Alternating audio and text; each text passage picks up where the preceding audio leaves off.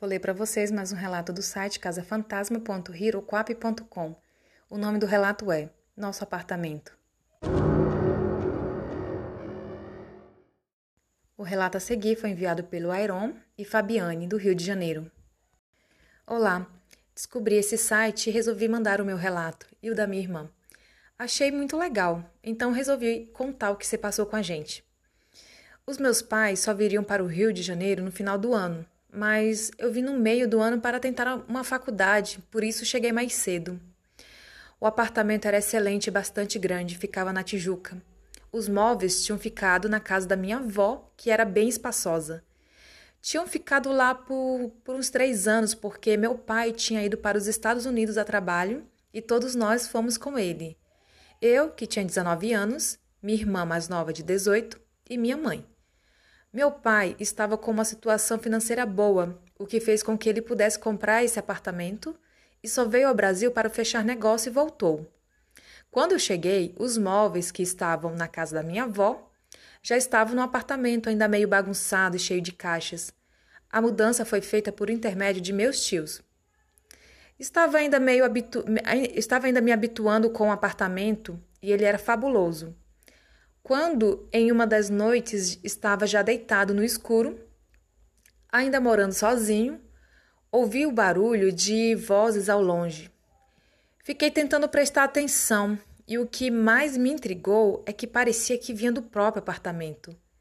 Fiquei mais um tempo alerta até que resolvi levantar e ver de onde vinha, ainda no escuro. Caminhei até o imenso corredor e as vozes pareciam agora mais fortes. Então, liguei a luz do corredor e imediatamente as vozes pararam. Fui em frente e tentei ver de onde vinha, mas não tinha mais barulho ou som nenhum. Então fui dormir novamente. Alguns dias depois, ocorreu a mesma coisa das vozes e fui até o corredor. E as vozes pareciam mais fortes. Fui caminhando no escuro, mas quando acendi a luz do corredor, tudo ficou em silêncio. Mas quando isso ocorreu novamente em outra noite, eu tive cuidado de não acender as luzes e fui seguindo o som. E as vozes é, ficaram cada vez mais fortes até chegar ao primeiro quarto. Eu, eu, a essa altura, nem respirava de tanto nervoso e curiosidade. E escorado no outro lado da parede do corredor e na penumbra do apartamento, pude ver as duas sombras se mexendo no quarto. Pude ver isto porque, embora todo o apartamento estivesse escuro, vinha alguma luz de fora das frestas da janela que dava para distinguir duas sombras dentro do quarto que continuavam a falar. Não conseguia entender o que falavam, mas dava para distinguir uma voz feminina e outra masculina, o, pois o tom era mais grave. Aquilo fez com que meu coração batesse a mil por hora. E quando tentei virar para fazer o caminho inverso para o meu quarto, eu estalei o osso da perna ao tentar virar para voltar. Aquele estalar de osso, justamente quando você não quer ser notado ou fazer qualquer barulho, aquilo fez meu estômago gelar. Sabia que tinha sido notado porque as vozes pararam imediatamente.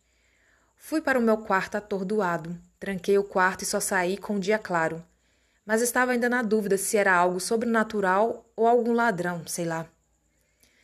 Não queria falar com meus tios sobre isso e nem com ninguém. Passei a dormir com a luz do corredor ligada. E algumas noites depois vi uma sombra que refletia em uma parte da parede do meu quarto. Essa sombra vinha projetada pela luz do corredor e tinha forma humana.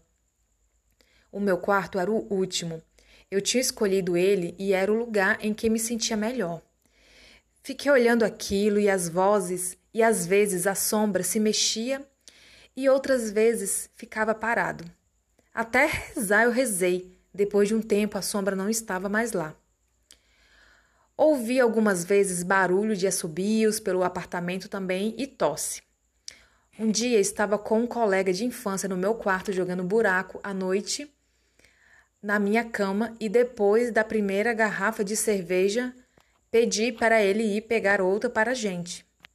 Ele pegou a garrafa vazia e saiu do quarto. Alguns segundos depois, ouvi alguém dizendo: Ai! E quase que em seguida ele entrou com os olhos arregalados, dizendo que tinha visto uma mulher que sumiu. Não dizia direito as coisas e eu disse para se acalmar.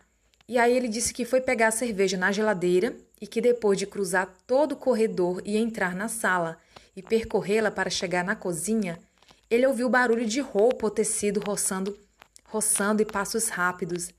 E então olhou para trás e viu uma mulher de vestido escuro atrás dele, vindo do corredor e entrando na sala com passos rápidos. E quando estava chegando nele, simplesmente sumiu fazendo com que largasse a garrafa e gritasse e corresse para o outro lado da sala. Desse a volta na mesa da sala de jantar, contornasse e saísse correndo da sala e corresse para o corredor em direção ao meu quarto. Realmente, daí em diante não tinha mais dúvidas de que algo muito esquisito ocorria ali. Então falei para ele que já havia percebido algumas coisas estranhas, do tipo barulhos, assobios, tosse, palmas, pancadas na porta, vultos, vozes, mas não havia visto nada assim tão claramente como ele disse. Minha irmã estava para chegar e, quando chegou, preferi não comentar nada com ela. Não queria assustá-la.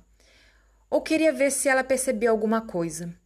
E quando ela se acomodou no quarto ao meu lado, após duas noites, ela veio para o meu quarto dizendo que estava ouvindo barulhos, barulhos estranhos e alguém tossindo. Se é, e perguntando se era eu, e eu disse que não era, e ouvimos um assobio, um assobio comprido vindo de longe. Daí disse que algumas coisas esquisitas aconteciam realmente. Ela preferiu dormir em uma cama de rodinhas embaixo da minha, que puxava para fora. Não fiz mais alardes e deixei a, e deixei a coisa correr tranquilamente. Alguns dias depois, ela estava no quarto dela e eu no meu.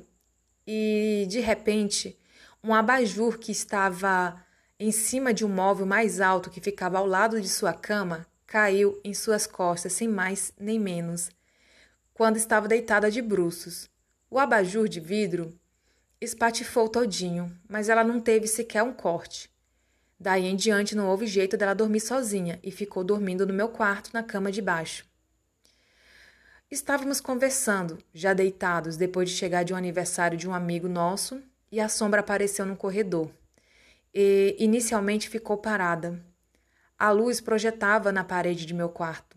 Começou a se mexer e parou um tempo, e depois se mexeu, e em seguida, uma cabeça de gente, somente a cabeça, igualzinho a uma pessoa que você olha no escuro, mas sem conseguir ver o resto. Apareceu no batente da porta do quarto, olhando para dentro. Ficamos ali parados, olhando sem piscar, engolindo em seco, Logo em seguida, a cabeça retornou bem lentamente, e a sombra projetada na parede refletida pela luz do corredor foi sumindo. Mais alguns segundos e dissemos ao mesmo tempo sussurrando: Você viu aquilo? Os dois dias transcorriam normalmente, mas à noite a gente dormia junto ou então minha irmã ia dormir na casa de uma grande amiga sua. Nos dias em que ficava sozinho, dormia com a porta trancada. Um dia eu estava na sala vendo TV e tocou a campainha, e minha irmã estava na cozinha com essa amiga. Quando foi atender a porta, quando foi atender a porta, era outra amiga sua que veio visitar a gente. E quando as três passaram do hall e estavam entrando na sala, um copo de geleia da cozinha foi arremessado em direção à sala, batendo no ombro dessa amiga que veio visitar a gente. O copo quicou no chão, bateu no rodapé e foi deslizando por boa parte da comprida sala, de, sala sem tapetes.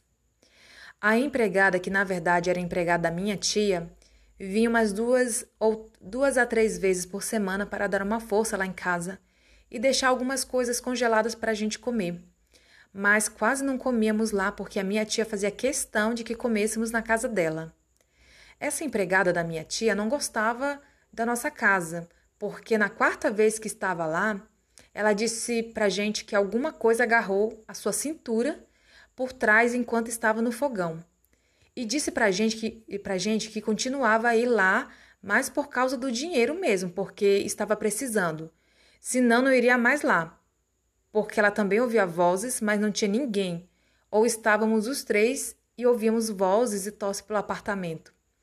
Ela dizia que às vezes estava na pia e via pelo canto do olho algo escuro passando por ela e quando olhava, não havia mais nada e ela ficava toda arrepiada.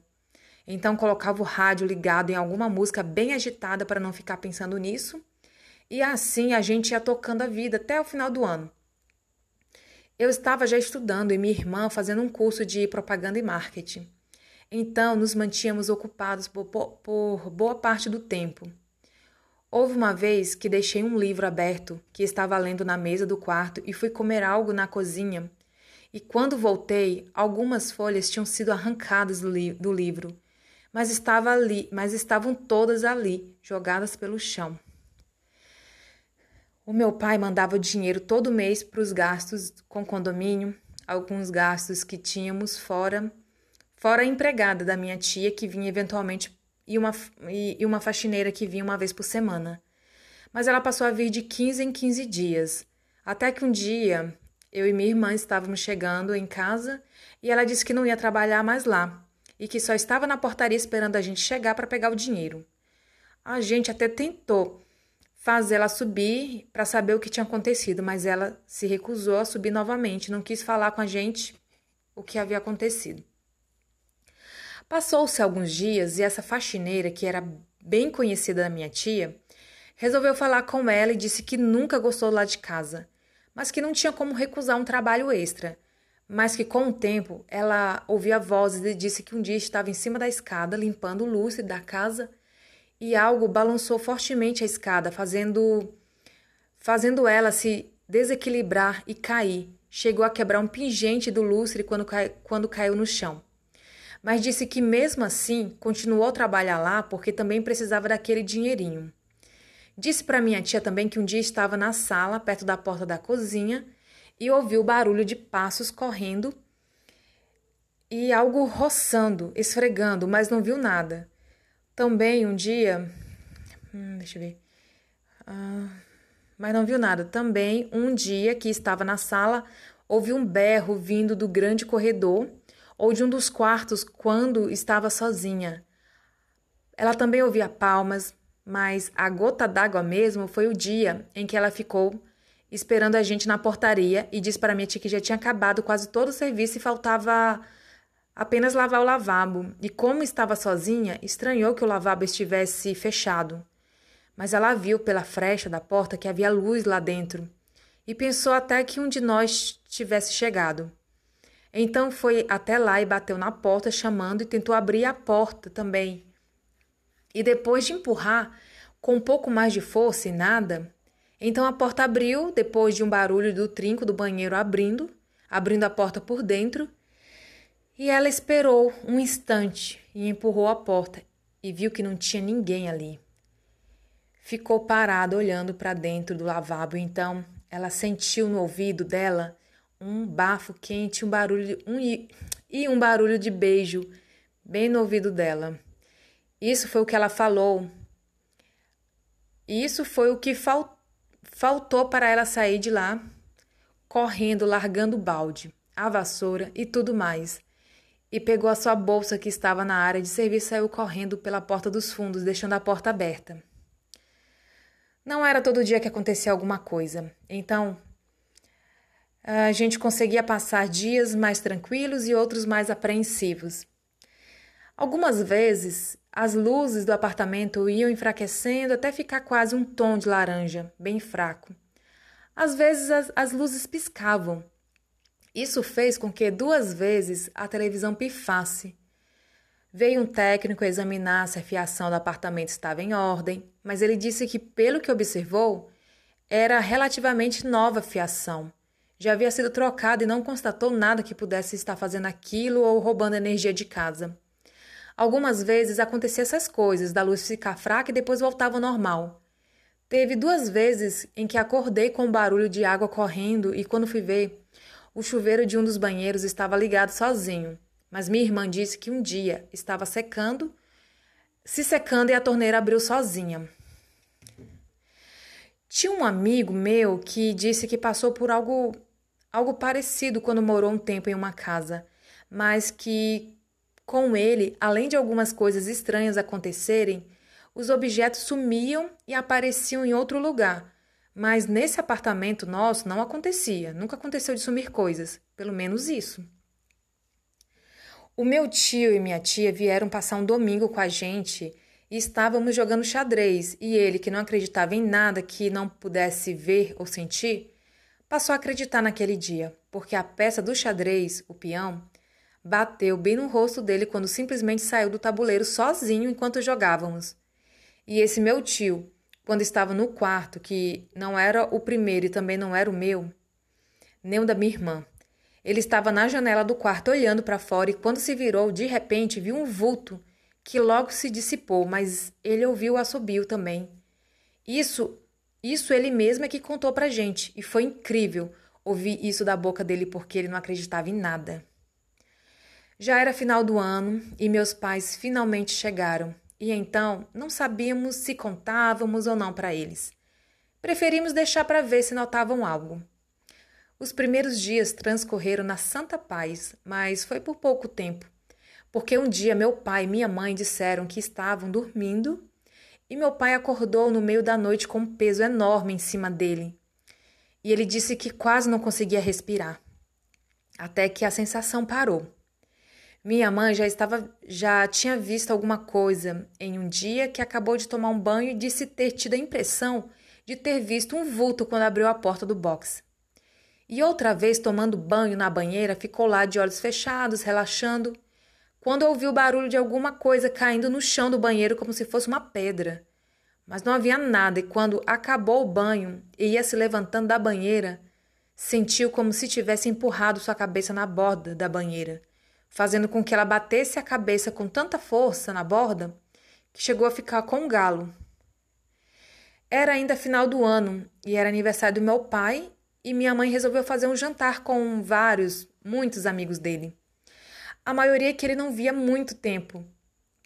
É, que ele não via muito antes dele ir morar nos Estados Unidos. Então havia muita, mas muita gente lá em casa. Pedi para minha mãe se podia chamar alguns amigos meus e minha irmã também chamou algumas amigas. Era uma festa, era uma festa e tanto.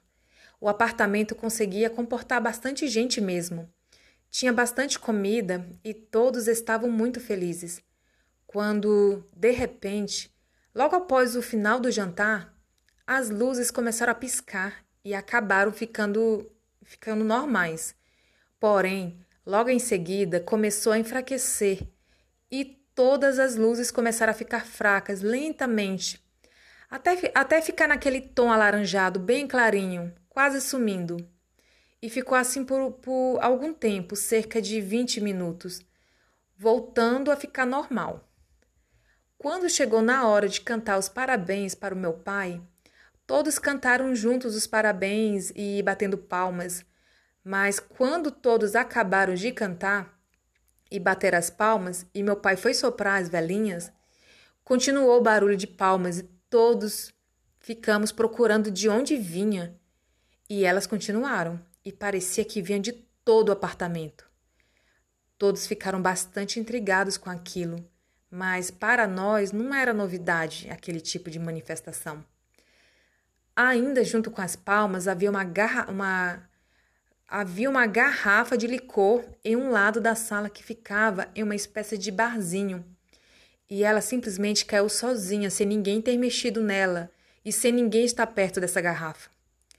As pessoas ficaram olhando umas para as outras e, para finalizar, a tampa de uma garrafa de champanhe que estava na mesa estourou e a tampa bateu no teto e foi parar no lado oposto da sala. Tudo isso quase ao mesmo tempo. Os comentários foram os mais variados possíveis, mas todos presenciaram essas cenas. Meu amigo que estava do meu lado simplesmente falou que era o máximo estar vendo aquilo tudo diante dos seus olhos. E eu fiquei muito, muito do sem graça. Ah, como é que é? E eu fiquei, foi muito do, de, do sem graça, enquanto as luzes já ligadas começaram a ficar em um tom alaranjado novamente. Ficamos ainda com o apartamento até o final do ano seguinte, quando meu pai, novamente transferido, e minha mãe foi com ele. Mas eu e minha irmã acabamos por ficar aqui no Rio de Janeiro para seguir a nossa vida. Estávamos cansados de viajar para um lado e para outro. Ficamos morando com a minha avó. Durante o período em que continuamos a morar no apartamento, as coisas aconteciam, iam e paravam e nos davam algum sossego. Apesar de meu pai e minha mãe terem passado por um sufoco muito grande em uma noite em que os dois disseram que simplesmente não conseguiam se mexer, como se segurassem eles na cama. Ou meu pai ter dado uma cabeçada na parede do corredor quando simplesmente sentiu um empurrão invisível, ou pequenos sustos que passávamos. Minha irmã jamais voltou a dormir no quarto dela sozinha. Hoje, meus pais moram no Rio de Janeiro novamente. Vivem em um grande e amplo apartamento que não chega aos pés do antigo mas nesse não tem nenhum tipo de assombração ou coisa parecida.